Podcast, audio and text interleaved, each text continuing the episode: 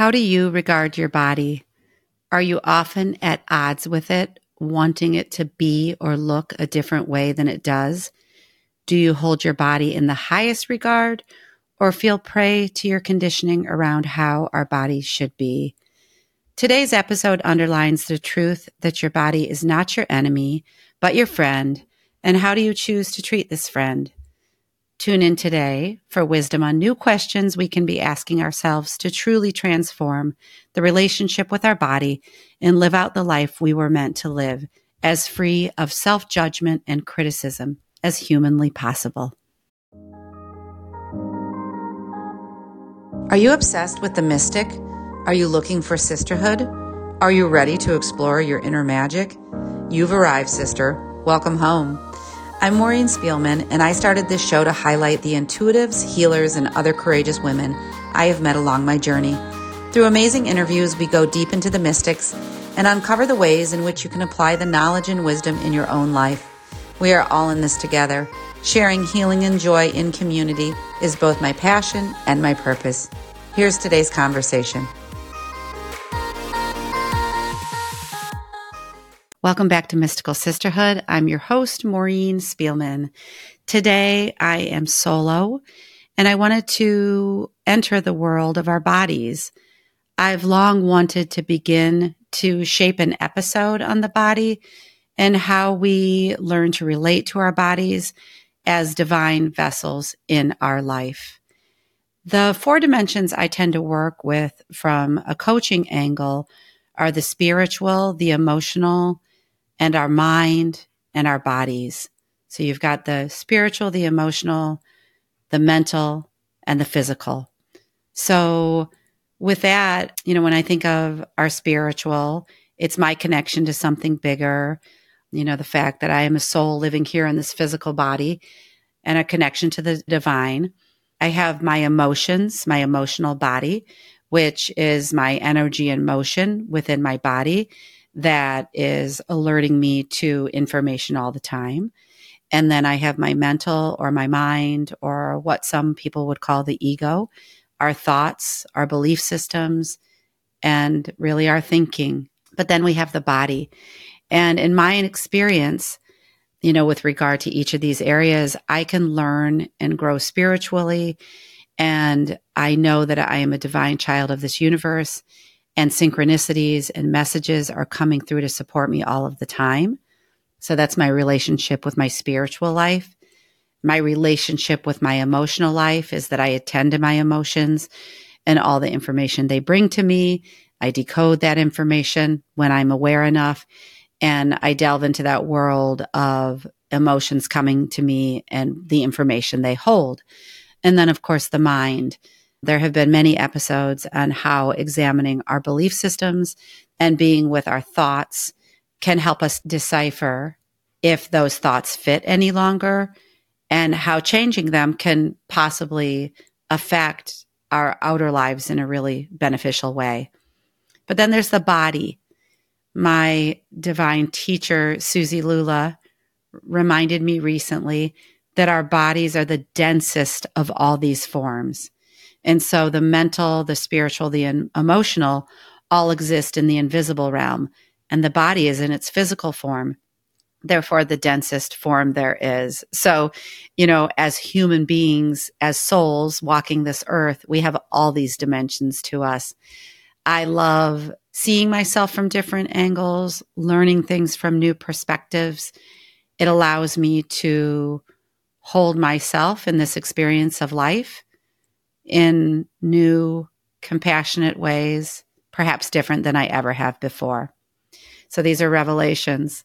I think because our body is in physical form, this dense form, we can separate it, this separation we have from our bodies and from our soul and our spirit. But in a recent reading, for the first time, I had run across this concept that our soul not only is housed within the body, but it encompasses our body. And so our body is within our soul. And I really loved that as a new perspective. I'm wondering what you think of that. Today, I wanted to talk about the relationship to our body, and perhaps offering new angles of gratitude for our body's intelligence and its inner and outer workings as we join together with this intention of reshaping our thoughts and reaching for higher consciousness in our lives. I mean, that's mostly what this podcast has been about. Let's not leave out how we think and feel about our bodies and how we can recognize and honor with deep reverence all they do for us. So this is not an episode on how we honor our bodies necessarily through nourishment, via food and movement per se, but I just wanted to join together and have a starter episode on how we honor these bodies we were, born with, that we developed in the womb, we were born with, and we that have been with us our entire lives, like a friend, right? So for many women, and I'll speak for myself today, but I want to say the body in its enoughness or not enoughness takes up lifelong and extensive real estate in our minds. I sit here having done no formal studies or research, but being a woman and being in sacred conversation with women throughout my life, I know that our bodies and their worth are heavily tied. I should say our bodies and our worth are heavily tied to our size and our weight often. While I have several books on the body and its wisdom, I really want to speak today from the heart, from my heart and my experience, and see what parts ring true to you as the listener. And, I always say these episodes are always for you. I open the door for the conversation, whether it's with myself or with a guest. And I want to know, I'm always keenly interested in your experience in addition to my own. And I really want to, if you have it, hear feedback, which I'll tell you where to go for that later. So I'm certain we all have, in caps, a lot to say when it comes to our bodies. I am feeling like in many ways we leave our experiences out of our conversations because I have all these conversations within myself, but true, honest conversations about the, the pressures to look a certain way, to be a certain way, they're ubiquitous. They're all around us. And I think that we all have a multi-layered relationship with our physical bodies, given that they've been with us through a lifetime. Often our insecurities and fears, we keep very quiet within ourselves. And that leads us to be sometimes afraid to truly be in our bodies, to comfortably and lovingly embody ourselves. That's what we're doing. We're striving to embody ourselves, embody our soul, embody our essence. And so if there is fear for you, what are you feeling afraid of? Is it judgment from the outside around your body, not being enough in another's eyes? Or could it simply be if you do carry extra layers around the relationship with your body that feel heavy? And I don't mean that like in a weight sense, but they feel heavy, as if their baggage that you're carrying that's not longer any longer yours. Do you feel that way? I guess I mean to say, or do you feel that perhaps some of the ways you feel are simply due to your conditioning? It's an area of my life, quite frankly, that I have, mostly been trying to, I'm going to say, figure out. And, whenever we try to figure out something in our mind, the answer is going to probably evade us for a long, long time. And so I was at odds since I was a young girl, I think. I don't remember the early years from like birth to maybe 8, but I know, like all conditioning, like all our families of origin, that I was ingesting messages around me. And I think that I ingested messages that I wasn't good enough. I wasn't thin enough. When it came to sports, I wasn't fast enough. When it came to being a woman, I wasn't sexy enough, and on and on. I'm wondering, in the not enough column, what you would offer there. In terms of my body, I'm not something enough or enough of this. I'm always curious about that. So I'll start by saying, I began thinking about my mother and kind of the messages that she received and that were passed down to us. And, one of them was that women having babies in the 60s and 70s, and maybe even 80s. My mom was mainly the 60s and the 70s, were told by their male OBGYNs that they absolutely could not gain more than 20 pounds. My mom repeated this throughout my life. And, you know, if you think that we are also affected by the time we spend in our mother's womb, I was probably ingesting messages very early on that, you know, I needed to be a certain size or keep weight down, just energetically, like on a cellular level. I think that's fascinating. But it really, these kind of, I was going to say with women, you know, of our mother's generation, that was also a generation where you absolutely listened to everything your doctor said, and you didn't really have the space to cultivate a mind of your own. I'm sure there were some women out there. And if you know, on the flip side of it, that a woman carrying a baby only gaining 20 pounds or less is, that's a big limitation. I can't say that was really true for me. And I would have felt very constricted if I would have had a physician telling me, you know, to stay within those guidelines. But anyway, just that kind of ingesting of these messages that come down through the generations were very significant for me. And I'm guessing for all of us.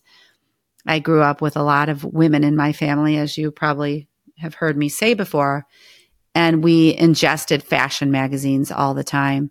And it was not a age of diversity. And so, you know, what we saw were models who looked eerily like one another in definitely shape and size. And so, you know, that gets embedded in the psyche. My eyes would take in those images, and the ideals became ingrained in my mind. And weight and how much one weighed was part of my upbringing. I think, like so many of us, that scale always took front and center in the bathroom, and who could walk by without weighing oneself. So I think that weight or a number on a scale became part of my worthiness equation, not realizing how could I have that my worthiness came from nothing from the outside. It came from within, and I couldn't see how false it was. So I believed it. And I think that, you know, when it comes to relying on the outer for our validation, you know, if the scale said this, then, or within this range, then I was fine. But if it didn't, I was not fine. And that's a really dangerous kind of model to operate out of, you know, giving to an outer source our power. Because in fact, that power always came within me to define my worthiness from that inside out instead of the inside in. So I'm wondering for you, you know, what jogs in your memory when I kind of share those stories of my house of origin, and how did they affect you growing up, and how do they continue to affect you? And have you been successful, I guess I'd say, in letting go of parts of those stories that are no longer yours? I think another memory that often comes to mind is my days as a young athlete. And I loved playing sports as a kid.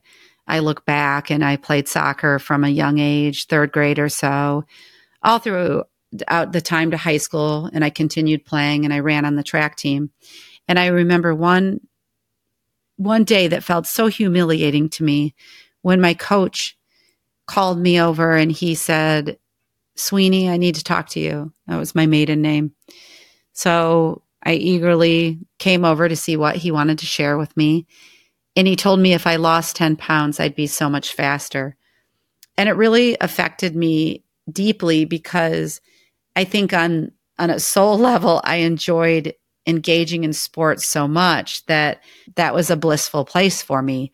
And that was the light side of that experience. And then the shadowy, darker side was this idea that my body within the sport was too much. I was told all the time, "Oh, your legs are so strong," or "You've got big muscles." And I would always flip that into, they must be saying I'm too much. They must be, there must be something wrong with me here.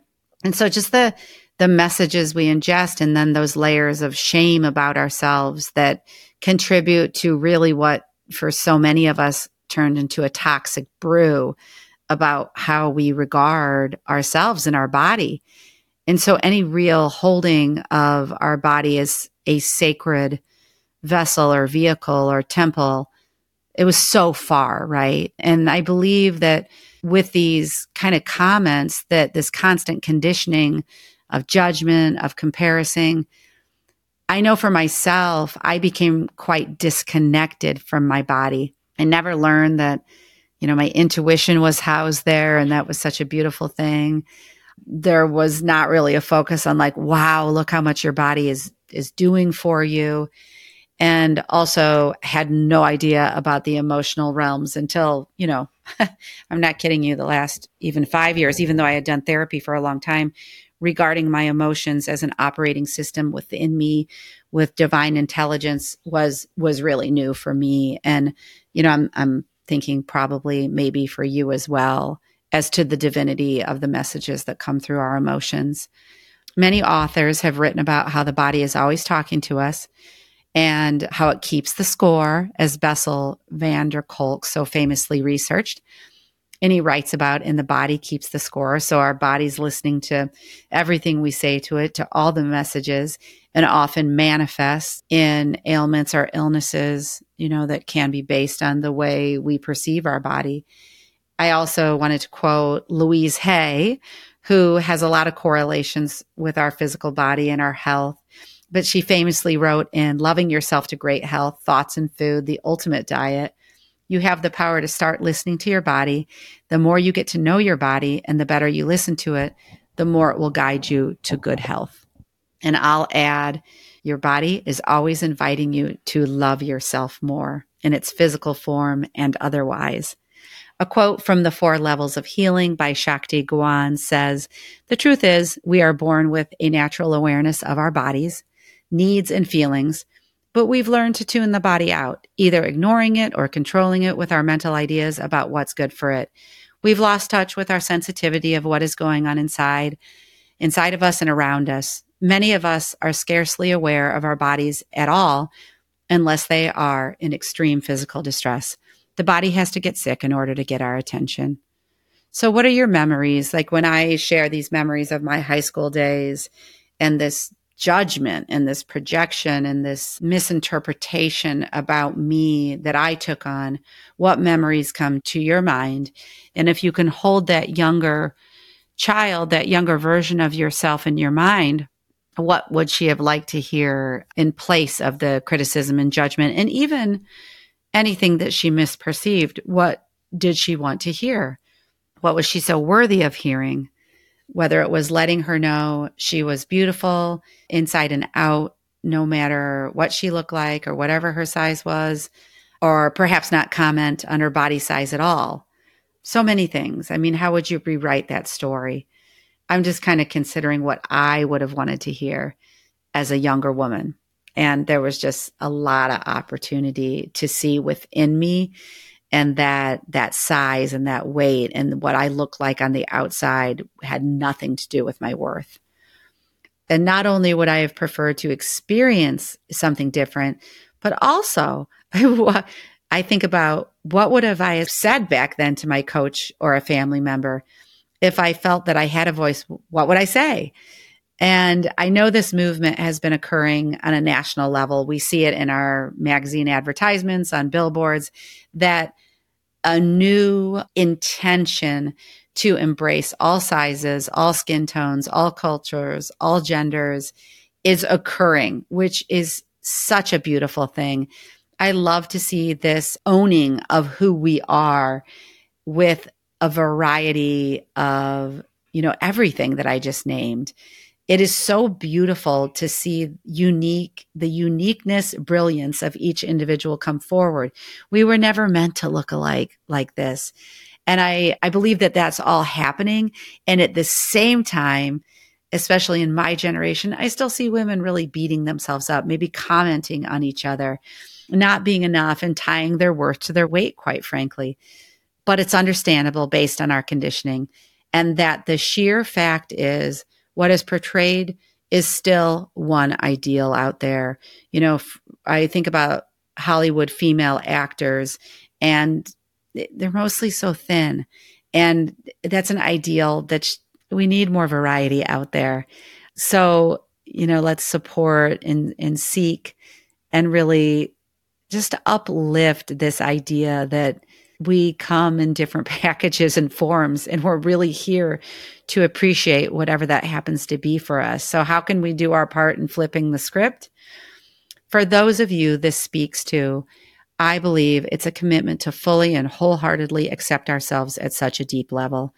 And that requires the going within, the inner work that I talk of, moving from what we have seen on the outside for years and going within to manifest for ourselves how we would like to hold ourselves, honor ourselves, and create our own relationship with truly our body temple. It requires us to turn down on the dial the outside voices and opinions, the world of diets and not enoughness in this age of menopause. I say that I added the age of menopause because it's a really tricky time in our lives where we're moving into another stage of our lives, and our bodies, for some of us, most of us, change significantly, in many, many ways. And so how do we accept ourselves with the change? How do we gracefully age? I know that when I see someone still struggling with perception of self who's older than me in any of the generations or any of the decades, I know for myself that I want to transform the residual voices of negative inner dialogue. I know that that is my work at the moment. That's part of why I wanted to do this episode. But anyway, I think we're striving to be healthy, and I really feel that it's the newer, compassionate conversations that we are having with ourselves and with our bodies that eventually, like if you're a person like me who kind of has in their mind, like, even on the nutrition side of things, this is how I would love to eat as a way of being, like with the fruits and vegetables and food from the earth and healthy grains. I can't do that, or I will do that more easily when I accept myself for who I am and understand that that is nourishment and nourishing myself on a very deep physical and soul level when I'm taking in nourishment that is cleaner, that is organic, that is all those things. So that's sort of an aside, but I do think, I guess I'm seeing in real time in my own life is I love myself more as a being, as a person walking on this plane. The more I love myself, the more I tune into the frequency of better nutrition and nourishment. It's just a way that I think we hold each other with high regard. So just remember, your body holds your life's wisdom. It's been with you every step of the way. Instead of being at odds with your body, it's too muchness and not enoughness. Can we just agree to embrace every part of ourselves with compassion and love and unconditional regard, to challenge the voices that may have been with us for a lifetime and begin to usher in new ways of regarding ourselves, loving your physical form no matter what happens, whether that be injury or age or ailment. And that's an invitation for me as well. I'm wondering if we can shift from that masculine energy of needing to be something, tightly holding to something, and usher in this calling of the feminine, of softness, of, and it doesn't mean, you can't be strong at the same time, but it's just that loving, compassionate voice. Remembering the truth that your body is where the spiritual, mental, and emotional aspect of your being reside, and to treat it with high regard, love, respect, honor, and just abundance. You are abundance, everything about you. It's our highest calling. So as I kind of circle to the end here, I want to know if this resonated with you on any level. If it did, email me at hello@maureenspielman.com or sign up for my newsletter just to be in communication. That's where I communicate a lot, when I send my newsletters, and I'll get feedback or responses. And that's where you can tell me what you want to hear more of and just what lit you up. I love working with all realms of our being, the spiritual, the emotional, the mental, and the physical. And I don't know, this is sort of like a solo inaugural episode about our bodies and our relationship to our bodies. I think it's a beautiful area to work in and have discussions about. And lastly, if you have ever considered individual coaching, I encourage you to reach out. You can do that directly, like I said, at hello@maureenspielman.com, or go to my website, maureenspielman.com, and fill out a form to set up a discovery call. But I've also added sort of a brief survey to fill out in the show notes if you want to get a taste of the questions that kind of surround my coaching. You know, I say them in the podcast, I pose them to you, but you can fill that out and see if it's an avenue that you want to go down. So fill it out if you feel called to do so. And if you can't access it for any reason, let me know. I have so much gratitude for you and the whole of your being, all of these different aspects of your being. And I believe we all deserve to cultivate this voice of compassion and self-love and say goodbye to the old ways of relating to ourselves. What if we went into these next stages of our lives letting go of these really critical voices of the past? Okay? Namaste. I will see you in the next episode. It's been a pleasure to be with you. Thank you. Thanks for listening to this episode of Mystical Sisterhood. If you love what you heard, please hit that subscribe button wherever you're listening. And if it's on Apple or Spotify, I would be so grateful for a 5-star rating and review. And be sure to share with a friend if you're called to do so. To learn more about my one-on-one coaching programs and join the Mystical Sisterhood community, visit maureenspielman.com or mysticalsisterhood.com.